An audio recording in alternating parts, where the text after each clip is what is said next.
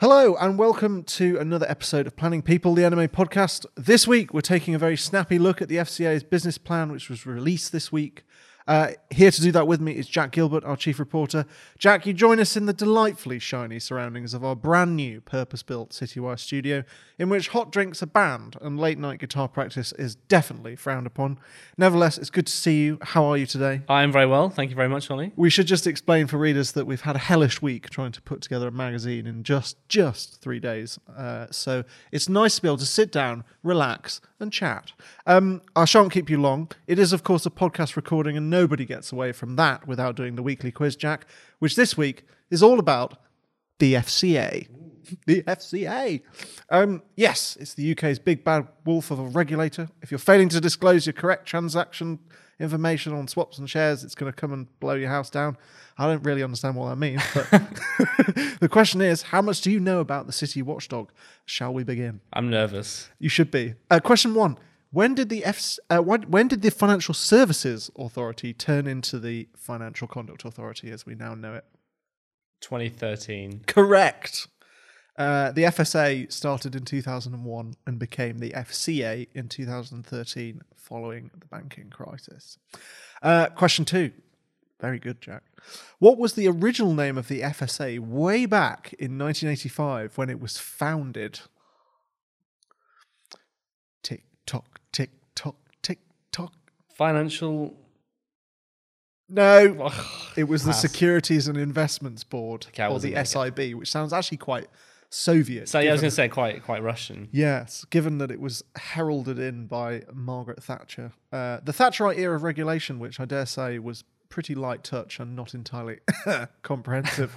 uh, greed is good, or so they told us at the time. I say us, I wasn't alive. Moving on. Uh, question three Andrew Bailey. Do you remember a time when he wasn't chief executive of the FCA, Jack?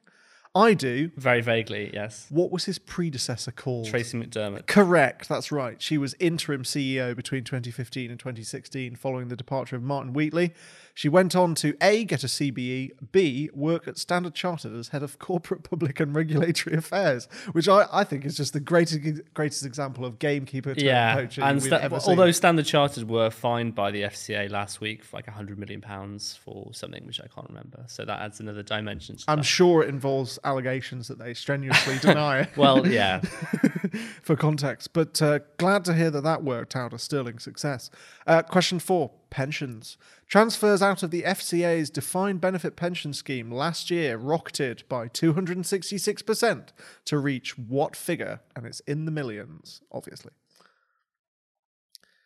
35 million. It's actually way less than that. It's 18 million. The number of people transferring out of the DB scheme more than doubled between the 2016-17 and 2017-18 financial years from 15 to 38. The value of transfers out of the scheme grew uh, to 18.3 million in 2016-17 compared with just 5 million in 2017-18. So that is a 266% year-on-year increase. Fact. Uh, question 5. See if you can get this right.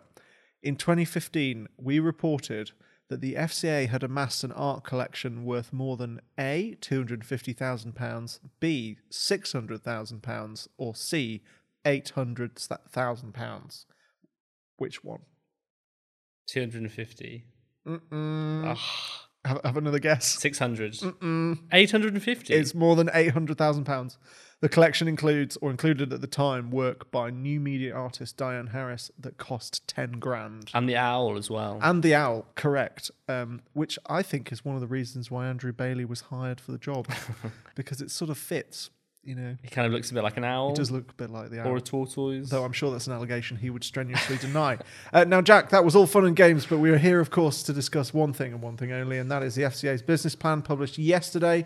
It comes up to e- it's coming up to Easter, so are there any Easter eggs in the stuff they put out? Do you think? Easter eggs. Yeah. Uh, I don't think uh, IFAs out there would describe anything the FCA publishes ever really as an Easter egg. Although there was perhaps one minor exception in, in this instance. The FCA published a consultation on their uh, regulation advice fees, um, regulation fees for advisors alongside the business plan, which actually show a 1.1% reduction in the fees advisors are going to pay to the to the FCA as part of their regulation fees. So that's, I suppose, a, a very a minor, minor, small Easter egg, I would say, for advisors out there. In fact, that that their their payments to, to the FCA as part of the levy have, have decreased slightly. So that is a small bonus, I think. For, Of course, and advisors it, out there. but it giveth with one hand and taketh away with another. yeah, because so- what, Jack? because uh, alongside the decrease to advice advisors regulation fees, they are increasing the levy um, for the government's guidance bodies with the creation of the new guidance service MAPS, the Money and Pension Service,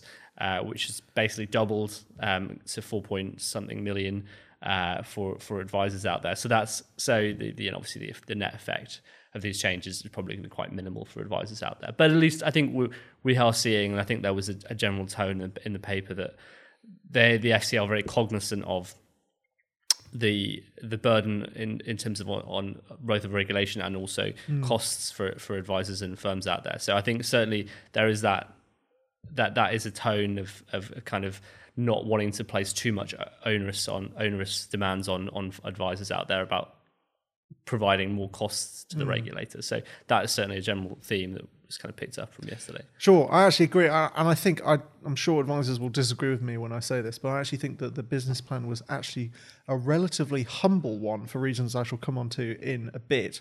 Um, let's get the big macro political issue out of the way.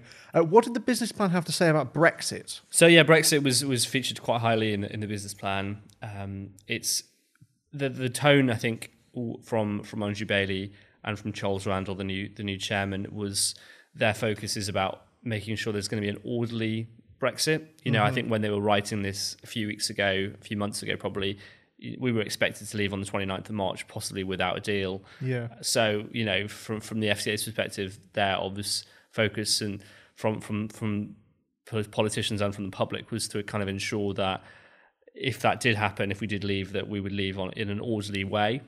So that is is very much the focus. I think I think there's been a lot of work behind the scenes the FCA has been doing with banks and, and big big financial services firms in order to, to ensure that their plans are properly in place for a possible no, no deal Brexit. So I think the the very the focus really from the FCA recently and in the business plan is about this kind of smooth, orderly transition.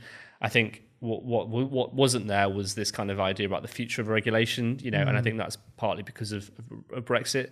They don't know what's going to happen in the next two or three years. Yeah. Um, so therefore, they can't really plan for the long term. Therefore, the focus really in the business plan was around ensuring um, that, that if if and when Brexit happens, that it will happen in a smooth and orderly way when it comes to financial services. So that was that was kind of the, the tone from from the paper yesterday. Sure. And, and just for listeners at home, uh, for some context, uh, you may remember the business plan last year, which said that uh, Brexit would cost the regulatory body 30 million quid in 2019. 14 million pounds of which it said could be found by quotes reprioritizing, delaying, or reducing non critical activity uh, and finding more effective ways to deliver regulatory requirements, which I think is kind of fascinating, really. I, I mean, for a regulator uh, serving and uh, overseeing the markets, uh, I struggle to see what it might define as non critical activity beyond perhaps cutting down on its presumably huge intake of Earl Grey tea in the office. Um, but uh, we've had no no further input from the FCA on that, and uh, I can't say I'm surprised. Uh, the FCA says its current Brexit priorities include supporting a smooth transition post Brexit, as you say, strengthening our international engagement with fellow regulatory bodies, uh, and assessing the impact of EU withdrawal on the industry and consumers. And it's that second one that interests me most because. Uh, you may remember a story that we published with Nicky Morgan, the Treasury Select Committee chair, back end of last year, where she I thought quite candidly revealed that, in her opinion, the FCA's efforts to liaise with its regulatory counterparts on the continent had been, in her own words, frustrated uh, by uh, people in Brussels, basically.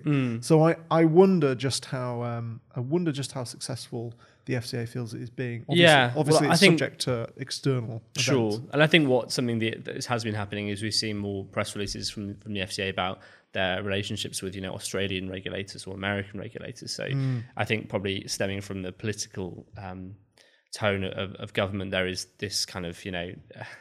There is this, an onus on the rate on the FCA to, to kind of be more global in terms of looking at other regulators around the world and not just in Europe. Yeah. And I think it comes back to that point of you know because no one knows what's going to happen with Brexit, no one knows what the future kind of regulation in this country is going to be like. there could be it could it could well be the case that we have a no deal Brexit at some point, although maybe that's looking less likely now.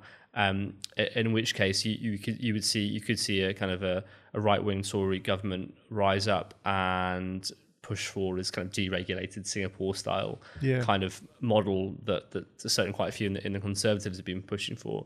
And if that is the case, then you know it's all kind of all, all bets are off in terms of Andrew Bailey and where the FCA is going because you would see massive cutbacks in, in regulation, or that's what certain politicians would be pushing for. So it, it comes back to that point of because we don't know where Brexit is going, it's very hard for the FCA to plan long term about their long term kind of kind of ambitions there. So it is a bit of a weird time for the regulator and for financial services firms as- as well, of course. Yeah, and it's very interesting to hear the example of you know Australia as, as a you know potential conversation for the British regulator because as we all know, the markets in Australia uh, in financial advice, investment, uh, and fund management are working perfectly fine, and nothing has ever gone wrong. Yeah. Gosh, I'm in a snide mood today. Um, let's just move on to uh, DB transfers. We spoke a little bit about uh, the FCA's own scheme, but it is, of course, very concerned about what's going on generally outside of its own office. Um, the FCA gave another stay of execution to the idea of a ban on contingent charging last year. Uh, but it seems like they may still change their minds on this, Jack. Are we just going round and round in circles? I, th- I I think we are. I don't. I, I'd be surprised if the FCA came out with a ban on contingent charging in the summer.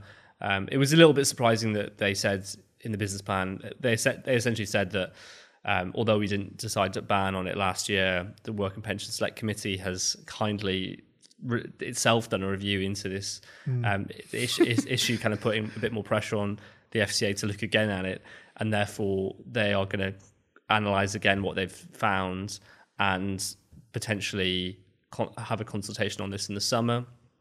I think I, again, but I, I, it would be surprising that they if they did that because essentially that is very that is very closing the, the door after the stable after closing the stable door after the horse has kind of bounded down the hill o- over the past the village and, and off into a distant faraway land because we've seen this huge period of massive amounts of DB transfers for three or four years now. They're starting to tail off. For the FCA then to come around in the summer and say, look, guys, we, we realise now after doing a number of uh, Yeah. pieces of work and consultations and reviews that we should have banned contingent charging. We're going to ban contingent charging on DB transfers, but oh wait, the DB transfer market is kind of completely, you know, withered away. Um, it would look a little bit foolish, I think, on the regulators' behalf for them to do that. But then again, who knows? You Yeah. know, it- it- we, we, there is still a lot of possibilities. Out It would there. be like Laurence Llewelyn-Bowen coming up to us right now and saying, "Hey guys, I've got this great idea for some fashion shoulder pads," uh, and we're like, "But that's from the '80s, uh, Laurence. This, the, as you say, the, the horse has already bolted and is on a deck chair in the Algarve, smoking a cigar and relaxing it in its retirement." Um, very, very interesting. Um, let's just move on to the retirement outcomes review. I mean, uh, in comparison to all the sort of bigger Brexit uh, stuff and the market intervention stuff surrounding DB transfers, I mean, I feel like this is relatively unexciting, but it's a key part of uh, the interaction that life and pensions companies in particular have with the FCA.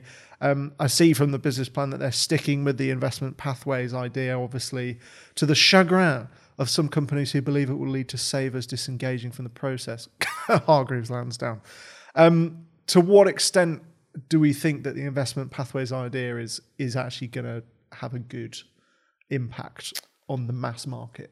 Um, I think it possibly will have a decent impact on some consumers. So, um, the investment pathway essentially was the FCA saying in the retirement outcome review that for different types of savers, um, going into non-advised drawdown, providers need to provide um, a, a kind of formulaic, off-the-shelf model in terms of charges and investment um, solutions for those savers. So I think you know for, for customers who are, who are taking um, regular income, there needs to be this kind of certain you know protection there in terms of uh, you know looking at uh, active funds to kind of try and uh, prevent you know big sequencing risk um, for for customers who are taking ad hoc withdrawals and building up and saving up uh, pots for, for kind of later in their retirement. There needs to be different solutions. So it's kind of there's there's I think there's three different um, pathways which the FCA had brought up for for savers, and I think it's, a sensible approach. I think there's a lot of savers going into non-advised drawdown no one really knows what's what solutions they're being put into. I think a lot of the time they're being put into their default solution because they're not engaged with the provider. They hmm. just want the tax-free cash Yeah.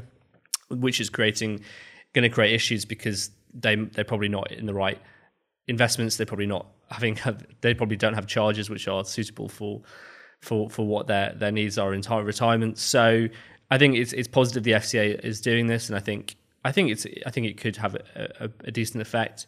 I think the, the bigger problem is just that engagement idea that if consumers aren't really engaged with their retirement saving, even if they're defaulted into slightly better options, at the end of the day, they need they need to take proactive action or they need advice uh, to kind of have this kind of laissez-faire kind of let's go into non-advised drawdown, take take off tax-free cash and see what happens.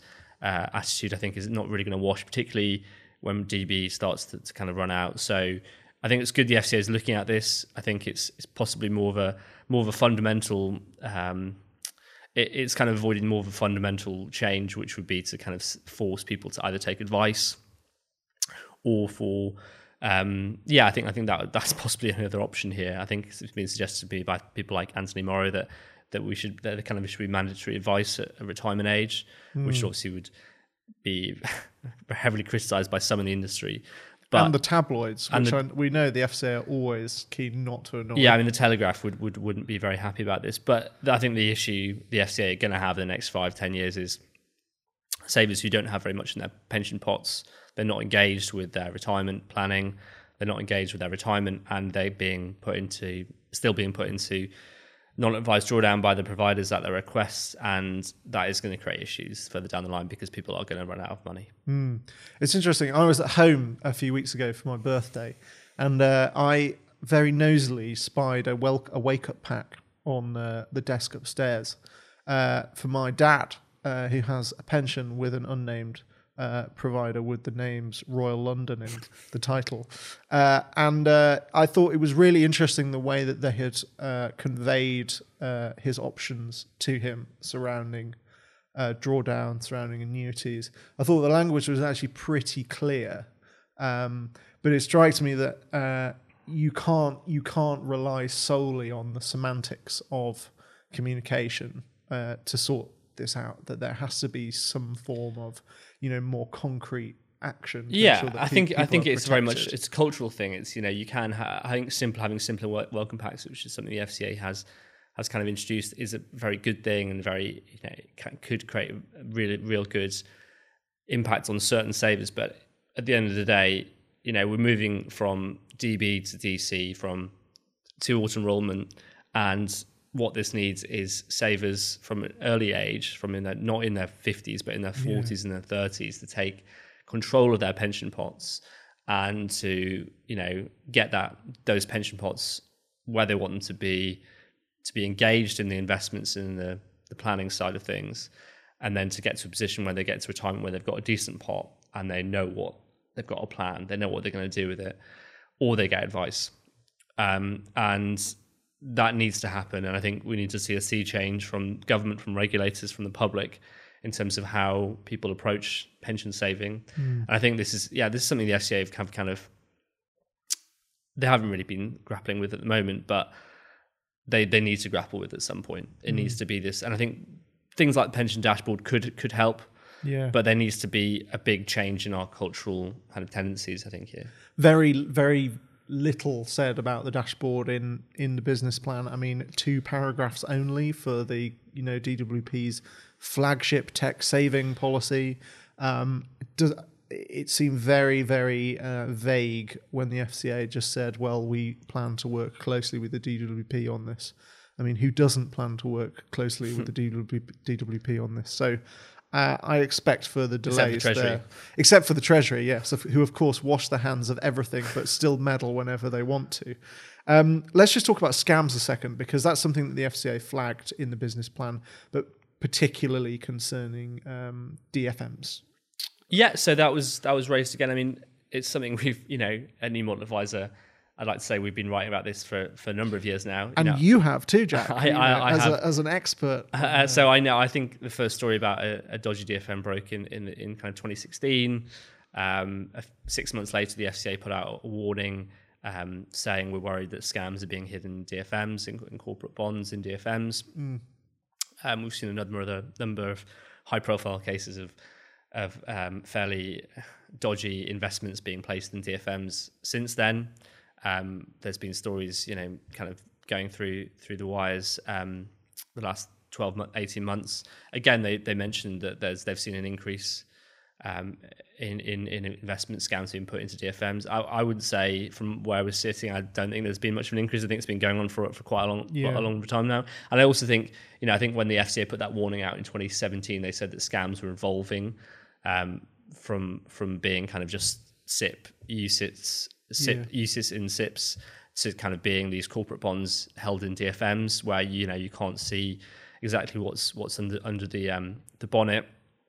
I think inevitably scams are evolving again. They're continuing to evolve. I think I would be very surprised if we didn't see kind of an end to scams in DFMs and a rise of scams elsewhere. And I think we're already seeing that with um, instances of um, these uh, ISA scams, particularly with the finance ISAs, and particularly with you know these kind of these corporate bonds which are held in these guaranteed eight percent return uh, ISA investments, which are being heavily marketed online, on the tube, almost everywhere at the moment.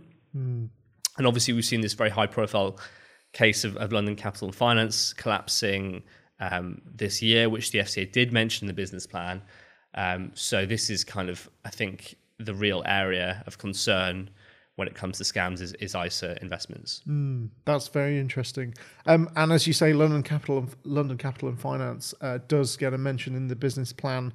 Um, and to come back to what I was saying earlier, I do think that was sort of a very, you know, the way in which that blew up was probably very inconveniently timed for the regulator, but it seems to have uh, been relatively transparent about uh, learning from its failings. The FT reported, I think, two weeks ago that the FCA was appointing a kind of external uh, investigator to so look this- at its this was- own this was failings. after Nicky Morgan uh, Yeah. wrote to the Treasury and to the FCA to ask for it. The FCA have appointed an external independent um, figure or body to, to, to, to investigate the way it handled London Capital and Finance. I mean, I actually think personally the FCA has been getting perhaps a bit too much stick about London Capital and Finance. I think Hmm.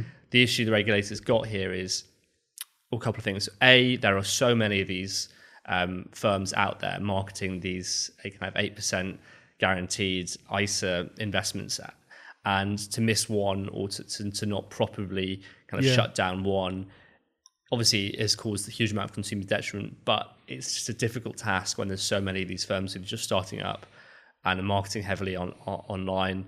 Um, and you know everywhere we see that they're marketing heavily, so it is a difficult task to regulate here. And the second thing, which was something else, which was mentioned in the business plan, is that these firms um, are some of the, some parts of what they do are regulated, other parts are not regulated. They're kind Yeah. of in this in this limbo land. Yep. In the case of London Capital and Finance, um, I understand that it was regulated um, to issue the mini bond, but it wasn't regulated to market the mini bond. Um, And because so so what effectively happened was they badged up the the small part of their FCA authorization heavily on their literature and on the website, Yeah. which gave the, the consu- consumers and the public a, a general feeling that this is a safe company you can trust Yeah. but they weren't authorized to market the mini bonds or to, to kind of sell or advise on the mini bonds. Um, and therefore, that a that's meant that consumers don't have the recourse to go to the financial services compensation scheme to get money back. Um, and it's also meant that you know they've kind of u- and this was what I think something Andrew Bailey said before, and was something that was um, in the business plan as well, is that firms are kind of using their FCA authorization in one place as a kind of um, as a golden ticket to, to say, look to the public, we're FCA authorized, we can do, Yeah. we can, you can trust us, even though they may, may only have a, an authorization for a small part of what they do. I think in the area of ISAs, this is the big challenge because you don't have to get advice to invest in an ISA, and you don't have to be um, authorized to to market in investment ISAs. You know these these mini bond ISAs we're seeing out there. So it is it's a difficult spot for the regulator, and they kind of said that they need to look at the perimeter of where the regulation lies in this area. They need to look at. I think they're going to produce some kind of annual statement around around this of if there needs to be any kind of changes, if they need to bring all of these firms and all of these investment vehicles under their regulation, under their authorization. regime because there's this kind of lim- limbo land at the moment. How interesting. And I'm sure, Jack, that should there be any changes, that you'd be well on top of them. Um, thank you very much for your insight today. I'm afraid that brings us to the end of this week's episode. Uh, but suffice to say, if you've enjoyed what we do with our podcast, then please do subscribe online and leave us a lovely review. Thanks in advance. All that remains to be said is, is do get in touch if you have any news, views, or opinions you'd like to share with us, or in particular, any experience of dealing with the regulator. You can do so anonymously. Uh, email them to news at citywire.co.uk, or maybe even send us a letter. Um, or you can berate me directly over the phone if you wish. Um, but if not, just tune in next time. So until then, it's thanks and goodbye.